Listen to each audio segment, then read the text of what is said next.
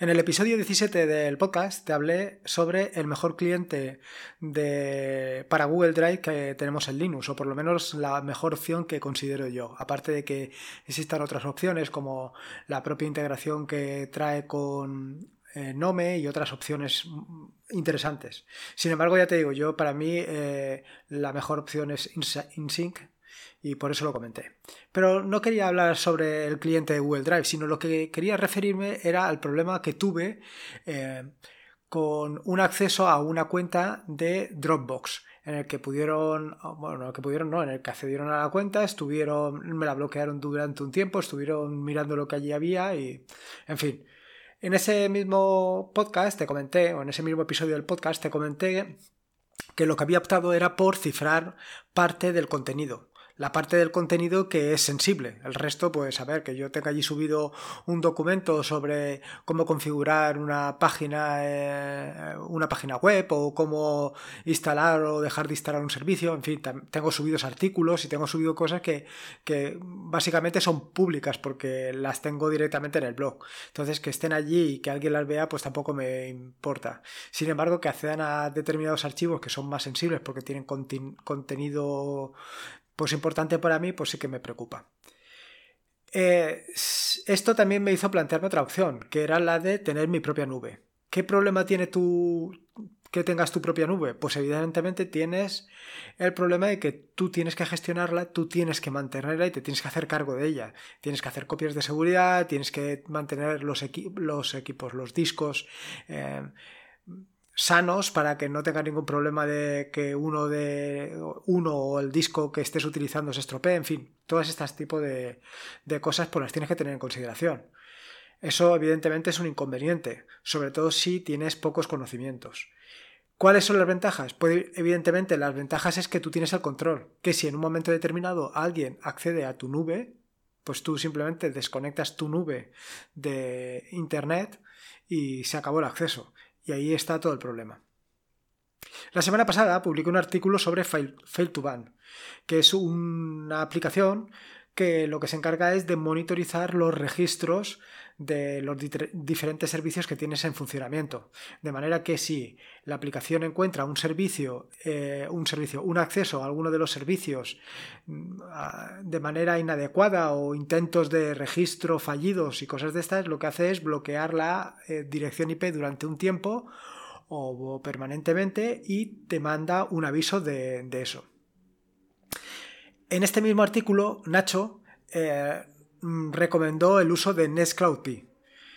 NestCloudP es un paquete que nos permite tener nuestra propia nube en un pispás, pero como verás en el artículo, en el podcast que, estás escuchando ahora mismo, o sea, como verás, no, mejor dicho, como irás, eh, verás que no solamente trae Nextcloud, sino que trae una gran cantidad de servicios que mejoran la seguridad de la nube y que te hacen muy sencillo implementar la nube.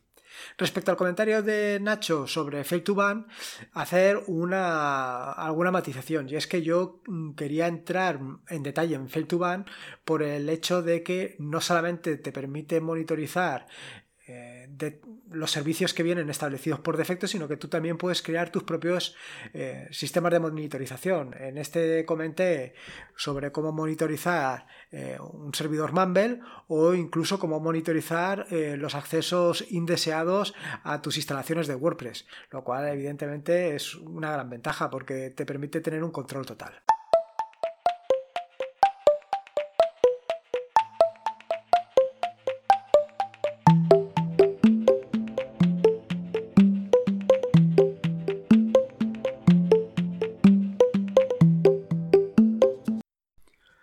Soy Lorenzo y esto es Atareado.es versión podcast. Este es el vigésimo segundo episodio del podcast, un podcast sobre GNU Linux, Ubuntu, Android y software libre. Aquí encontrarás desde cómo ser más productivo en el escritorio o montar un servidor de páginas web en un VPS hasta cómo convertir tu casa en un hogar inteligente. Vamos, cualquier cosa que puedas hacer con GNU Linux, seguro que la vas a encontrar aquí. En este episodio te voy a contar cómo montar tu propia nube con Nextcloud y una Raspberry Pi.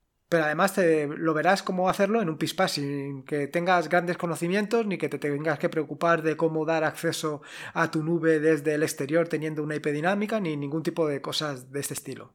Con la ventaja de que posteriormente puedes ver cómo se ha montado para tú poder configurarlo, personalizarlo y tunearlo a tus necesidades o posteriormente hacer otros proyectos en los que no tengas en cuenta este servicio. Pero si simplemente lo único que quieres es tener tu propia nube, esta es una manera muy sencilla de tenerla. Sin embargo, antes te quiero comentar lo que he publicado eh, esta semana. Bueno, lo que he publicado o lo que publicaré. Todo depende de cuando escuches el podcast y cuando publique yo los artículos, porque la verdad es que todavía ni los tengo escritos.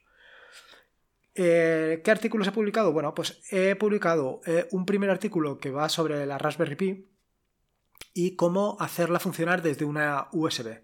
Y todo viene a raíz de intentar montar el Nextcloud este con Nextcloud Pi en, la Raspberry Pi y darme cuenta de lo lento que va este servicio desde una micro SD. A partir de ahí, pues me he decidido escribir un artículo en el que explico de una manera muy sencilla cómo puedes conseguir que tu Raspberry Pi funcione desde USB y un par de consejos bastante interesantes de cómo, de cómo poder arrancar la Raspberry Pi eh, cuando haces la primera instalación directamente desde el micro SD sin tener que conectar la pantalla del teclado. Y es que, como explico en el artículo, a mí una de las cosas que más me molestan cada vez que tengo que configurar la Raspberry Pi es tener que eh, acceder conectar el teclado, conectar la pantalla y configurarlo. Y la verdad es que hasta ahora no me había fijado en que hay una manera muy muy sencilla de hacerlo sin tener que hacer todas estas operaciones. Simplemente, eh, eh, simplemente tienes que poner un, un, archivo SSH en el directorio boot del, del micro SD y luego configurar la wifi para que puedas acceder desde allí. Y luego todo lo demás es muy sencillo. Y el segundo de los artículos que he publicado esta semana va sobre Flax y Engine X. Es un artículo un poco técnico y que a lo mejor te parece un poco extraño que lo publique a estas alturas, pero ya escribí un artículo sobre cómo tener un servicio web en la Raspberry Pi con Flash. Eh, la verdad es que trabajar con Flash es muy muy sencillo y te aporta muchas ventajas a la hora de poder hacer una página web. Todo esto combinado con engines te da un gran potencial.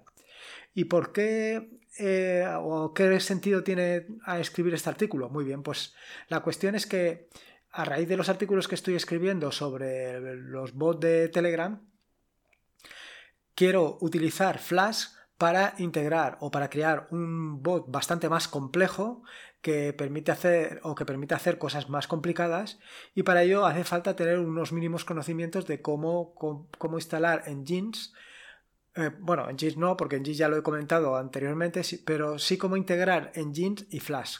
Es algo un poquito lioso, pero tampoco es muy complicado. Ya verás que, que es bastante sencillo una vez entiendes el procedimiento y luego para eh, crear un bot, modificarlo y actualizarlo, verás que tiene un potencial brutal. No solamente esto, para hacer páginas, para hacer páginas, para hacer APIs y cosas de estos, es realmente sencillo y tiene un gran potencial. Contados estos dos pequeños detalles, vamos directamente al meso, al, meso, al queso, perdón. ¿Qué es, ¿Qué es Nextcloud Pi? Pues Nextcloud Pi es una distribución basada en Raspbian 9 Stretch por lo menos la versión que he instalado yo, claro, a lo mejor si tú oyes este podcast dentro de un año o dentro de dos ya hay una versión nueva de Raspbian, pero bueno, la que he instalado yo está basada en Raspbian 9 y pensada para utilizar en una SBC, en una Single Board Computer, como puede ser la Raspberry, pero hay otras eh, SBCs compatibles y disponibles para, utilizarla con, la con, con esta distribución, con Nextcloud Pi. Se trata de una distribución desarrollada precisamente para utilizar Nextcloud de una forma muy, muy, muy sencilla y especialmente pensada para no dedicarle mucho tiempo. Es decir, que con poco esfuerzo e incluso con pocos conocimientos técnicos puedes tener instalada rápidamente una nube con Nextcloud en tu Raspberry y poder funcionar con ella de inmediato. Una nota importante. Te recomiendo que esto lo hagas desde una memoria USB, que no lo hagas desde la micro SD. O sea, vaya, que sigas el artículo que he publicado recientemente o que publicaré. Todo depende, ya te digo, cuando escuches el podcast. Te lo digo porque eh, yo lo he probado directamente sobre una micro SD y la verdad es que a mí se me ha hecho infumable. O sea, era. Yo, para mí era mm, básicamente ingobernable. Mm, aunque la segunda vez que he accedido iba más rápido, no tenía la suficiente fluidez como para considerarse un servicio en la nube. Era que eh, aquello era em, muy complicado de gestionar. Pero bueno, eh, en un USB la verdad es que funciona muy bien y el resultado que he tenido a mí me ha sorprendido mucho. Tiene mucha. Eh, es muy liviano, corre muy bien. La verdad es que tampoco he estado mirando a ver cuántos recursos estaba utilizando, pero la verdad es que iba muy bien, ¿eh? no, no, tengo ninguna queja. Incluso te puedo decir que ha accedido desde fuera, desde fuera de la red local y también iba con muchísima fluidez. Nextcloud P viene con todo el software necesario para que empieces a funcionar, con su Apache, con el PHP y con MariaDB, y por supuesto con Nextcloud. En esta versión, en la versión que he estado probando yo, venía con la versión 14, y te digo ya que, como te he comentado, que funciona con mucha fluidez. Además de traer estas cuatro, estos cuatro básicos, viene con algunos extras. Primero, está preparado para utilizar fácilmente con servicios de DNS, con Dynamic DNS. Esto ya lo comenté en un artículo, eh, en el artículo Una puerta a tu Raspberry Pi teniendo IP dinámica, y es que como la mayoría de nosotros tenemos IP, tenemos IP dinámica, es necesario para poder acceder a tu red local eh, una solución de este estilo. Y la verdad es que funciona muy bien, yo lo he estado utilizando desde distintos puntos y no he tenido ningún problema, va todo como un tiro. Eh, luego tienes otros servicios también muy interesantes como NFS, Network File System, que yo vengo utilizando desde hace años, eh, básicamente con mi, con mi NAS y un dispositivo Android para ver las películas y series en, directamente en el en casa sin, sin, sin tener que hacer al exterior. Luego también, por supuesto, otro servicio que viene integrado es SSH, UFW, un Complicated Firewall, sobre el que escribí recientemente también otro artículo, que era cómo proteger tu servidor y te explico cómo puedes configurarlo. Aquí no te tienes que preocupar de nada, aquí simplemente siguiendo las instrucciones que vienen en la página web, de, o sea, las instrucciones del, del asistente propio te dice, no, tú no tienes que hacer nada, simplemente le dices aplicar las reglas a UFW y ya está. Y esto funciona perfectamente, no te tienes que calentar más la cabeza. Un DNS más, un servidor DNS con caché, el Fade to Ban, que, que es precisamente el artículo que ha dado pie a este episodio del podcast, que mm, el artículo se titulaba o se llamaba bloquear accesos indeseables en tu servidor y que puedes ver perfectamente. Ya te comento que en ese artículo hablo más en profundidad de Fail to Ban. Aquí no te tienes que preocupar de nada. Aquí lo único que tienes que darle es un botón y decirle, un botón desde el asistente y decirle activar Fail to Ban. Y él se encarga de todo. Por supuesto, trae Let's Encrypt eh, con todo lo que esto conlleva. Evidentemente vas a tener un certificado eh, firmado, con lo que no tienes ningún tipo de problema para acceder desde el exterior, teniendo en cuenta que la comunicación va a estar cifrada.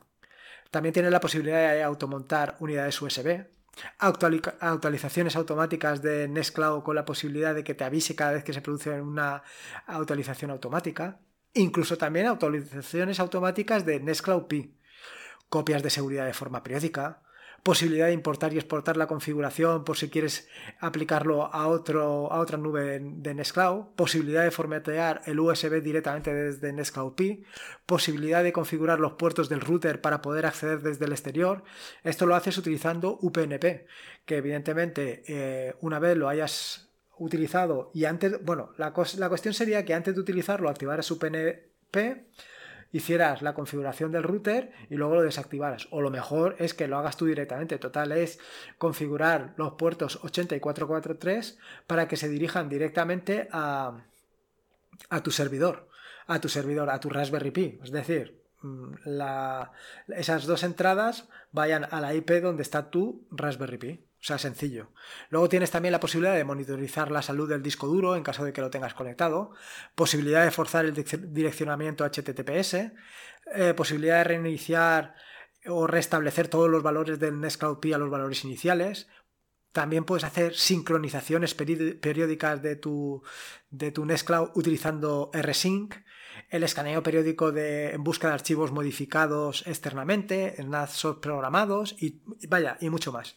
Pero la gran ventaja que tiene Nextcloud es que todo esto lo, lo, haces a través de una interfaz web. Es decir, no te tienes que entrar a través del terminal y estar configurando todos estos servicios y aplicaciones desde un terminal, sino que directamente desde en interfaz web simplemente tienes que decir habilitar SSH y ya está, ya lo tienes hecho. No te tienes que preocupar de nada más. Sencillo, fácil y sobre todo muy, muy, muy intuitivo. Simplemente te tienes que dirigir una vez instalado a la dirección en tu navegador a la dirección nextcloudp.local 2.4443 y a configurar sin ningún tipo de problemas. Es súper, súper, súper sencillo.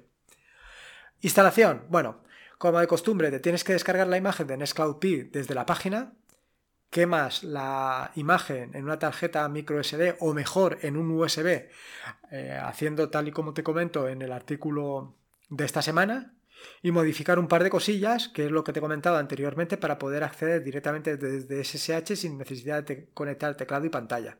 Y a partir de ahí, coser y cantar.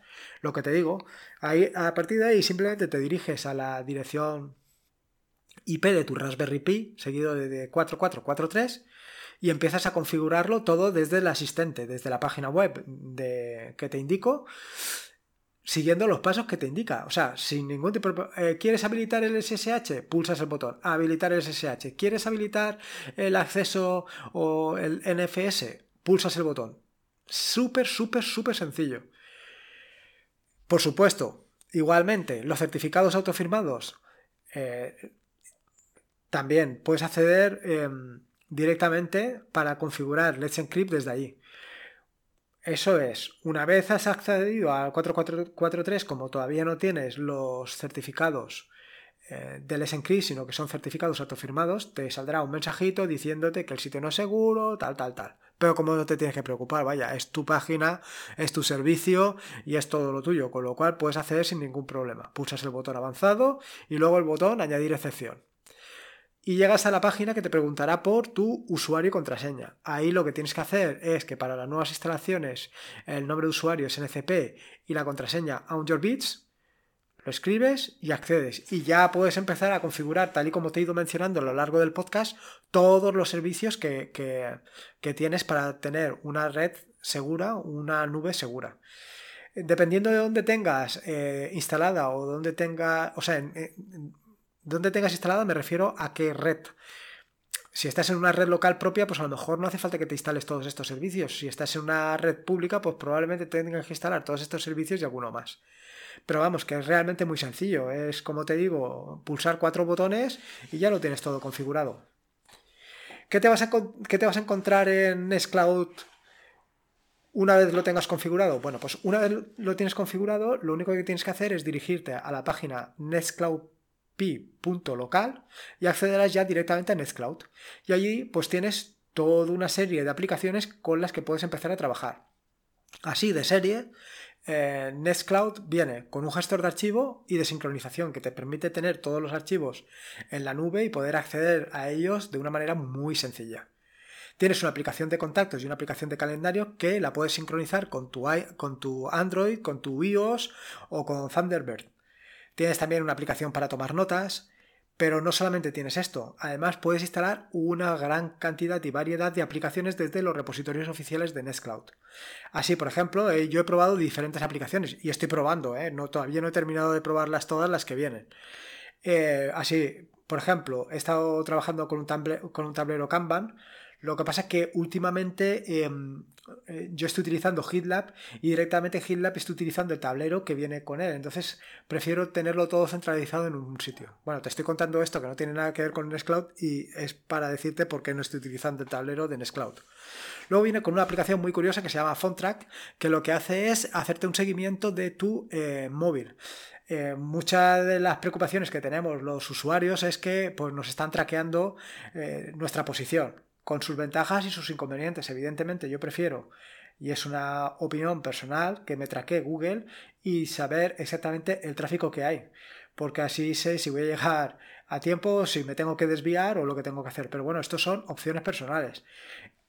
Con PhoneTrack, por ejemplo, tienes la opción de estar completamente traqueado. Eh, la gente que tú quieras puede saber dónde tú estás sin ningún tipo de problema. Y esto se hace con una aplicación que instalas en el móvil que se llama GPS Logger, que lo que hace es cada cierto tiempo, que puede ser cada minuto o cada dos minutos o cada cuando tú lo configures, hace una llamada a GET hacia el servidor, hacia tu servidor Nextcloud, que como lo tienes configurado para poder acceder desde la red local, o sea, desde la red local, desde fuera, utilizando Let's Encrypt y habiendo redireccionado los puertos, tal y como te he comentado anteriormente, pues lo tiene muy sencillo.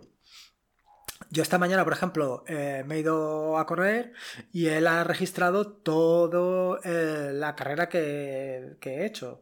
Eh, la, evidentemente te registra la posición, pero también la velocidad y todas esas cosas que, bueno, pues por lo menos de curiosidad. Evidentemente también lo hace con la aplicación que estés utilizando para monitorizar tu rendimiento deportivo, pero, pero esta es otra manera muy sencilla y muy cómoda de tenerlo ahí integrado. Otras aplicaciones interesantes, pues también tienes MindMap, que es para hacer mapas mentales. Yo la verdad es que me gustaría sacarle mucho más provecho al tema de los mapas mentales, pero últimamente llevo mucho lío y tampoco le estoy dedicando el tiempo que me gustaría. Eh, también tienes eh, un editor de Markdown, que como he comentado, como comenté el otro día en el podcast del lunes, actualmente yo estoy utilizando directamente Visual Studio Code, pero esta es una, alternativa muy interesante porque directamente la tienes en la nube. Yo lo que hago es mm, escribo todos mis artículos en Visual Studio Code y luego la empujo con, la, empujo con Git a GitLab y lo tengo allí todo sincronizado, con lo cual tampoco utilizo este. Luego, si eres muy mm, de configurarte los temas de escritorio, etcétera, también tiene una aplicación que es al menos curiosa, que se llama Random Background Unsplash, que sirve para cambiarte el fondo de pantalla utilizando los, las imágenes que hay en Unsplash. Y luego tiene otras muchas aplicaciones, como puede ser una eh, Draw.io que te permite la integración con, este, con esta aplicación y que te permite hacer diagramas de flujo. En fin, como ves, eh, tienes una barbaridad de aplicaciones. He comentado una decena de aplicaciones, poco más, pero, pero yo no sé cuántas aplicaciones hay ahí disponibles para que te instales y para que puedas hacer casi cualquier cosa que te puedas imaginar. O sea, es brutal todas las posibilidades que te ofrece. Eh, por otro lado, es realmente sencillo. Como has visto, instalarlo es muy, muy sencillo. Simplemente quemas tu imagen en un, en un USB o Básicamente yo te recomiendo, como te he dicho, en un USB o en una micro SD, lo instalas, lo pones en tu Raspberry y en cuatro clics lo tienes funcionando a pleno rendimiento sin necesidad de acceder al terminal. Y luego tienes una gran cantidad de aplicaciones con las que puedes trabajar totalmente en la nube de una forma privada y sin que eh, sea rastreado ni que tenga ningún tipo de problema. Dicho esto, ¿qué ¿cuál es mi recomendación o qué es lo que yo hago?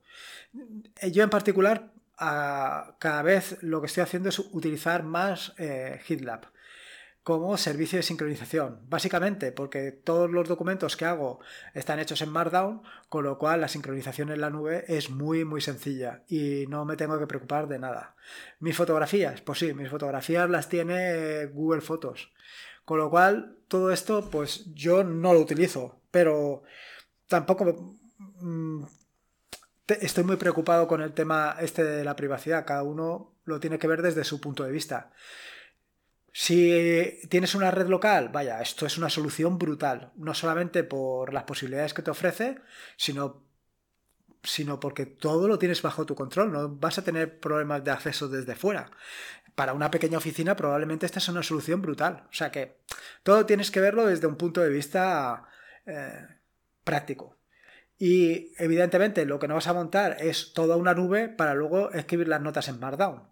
Yo creo que para eso vale la pena que lo hagas, pues como te dije, eh, utilizando Visual Studio Code directamente y luego lo empujes a GitLab. Y lo tienes ahí sincronizado. Al final es un poco ver las ventajas y los inconvenientes de cada cosa. Pero ya has visto que tener tu propia nube es cuestión de una patada, ¿eh? Una patada. En fin, no me quiero enrollar más que cuando me pongo pesado, me pongo pesado. En las notas del podcast que encontrarás en atarea.es están todos los enlaces que he ido mencionando a lo largo del podcast. He hecho muchas referencias a artículos que he escrito, con lo cual pégale un vistazo porque seguro que alguna cosa muy interesante puedes encontrar. Te recuerdo que puedes encontrarme en atareado.es, por supuesto, en las redes sociales, pero yo prefiero, ya te digo, que, me, que te pongas en contacto conmigo a través de atareado.es. También te pido que hagas un poco de feedback, que me vayas contando si te van interesando, que... Eh, qué episodios del podcast te gustan más o sobre qué prefieres que hable para yo ir redirigiendo un poco los pensamientos para que estemos a gusto yo contando y tú escuchando. No sea esto un monólogo por mi parte. Por otro lado, también te quería pedir eh, una, alguna valoración en alguna de las... Eh, o en iVoox o en, o en iTunes.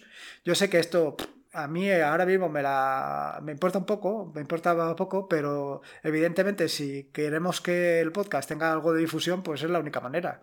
Así que una, puntuación por allí o un comentario no estaría nada, nada mal. Si tienes cualquier idea, sugerencia, eh, comentario, si se te ha ocurrido alguna aplicación que sea interesante o cualquier cosa, no dudes en decírmelo. Me lo dejas en atarea.es, en la sección de contactar y yo eh, te contestaré en la mayor brevedad posible. Así que nada, como de costumbre recuerda que la vida son dos días y uno ya ha pasado, así que disfruta como si no hubiera mañana y si puede ser con GNU Linux, mejor que mejor. Me quedo aquí instalando, probando y desinstalando aplicaciones de Nextcloud porque la verdad es que quiero probar todas y ver qué me quedo y qué no. Venga, nos hablamos o nos escuchamos, mejor dicho, el próximo lunes. Venga, hasta luego.